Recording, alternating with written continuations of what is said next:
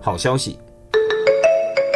发表于美国科学院学报上的一项最新研究，使用数学模型评估了北京、天津和河北家庭低效率取暖和烹饪设备对区域空气污染的贡献后指出，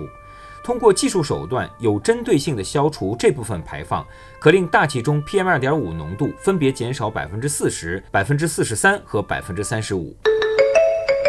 年龄与衰老杂志上的最新研究调查了一百二十四名平均六十二岁的澳大利亚老人后发现，退休并不一定意味着逃离自己不喜欢的枷锁羁绊，而去多做自己喜欢的事。但它所带来的自主性和灵活性，却可以让人们从习惯的活动中获取新的、更大的乐趣。坏消息。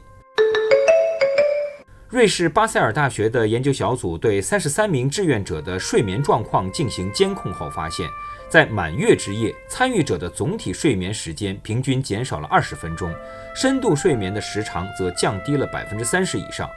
发表于《当代生物学》上的论文指出，睡眠激素褪黑素的分泌也会因月相改变。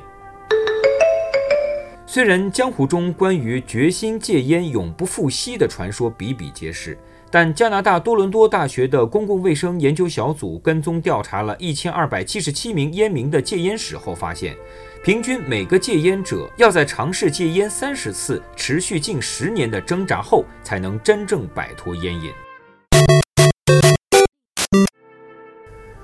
无人车的道德困境。无人驾驶汽车可以减少百分之九十以上的交通事故，但在剩下的百分之十发生时，车上操控系统如何应对可能会成为一个道德两难。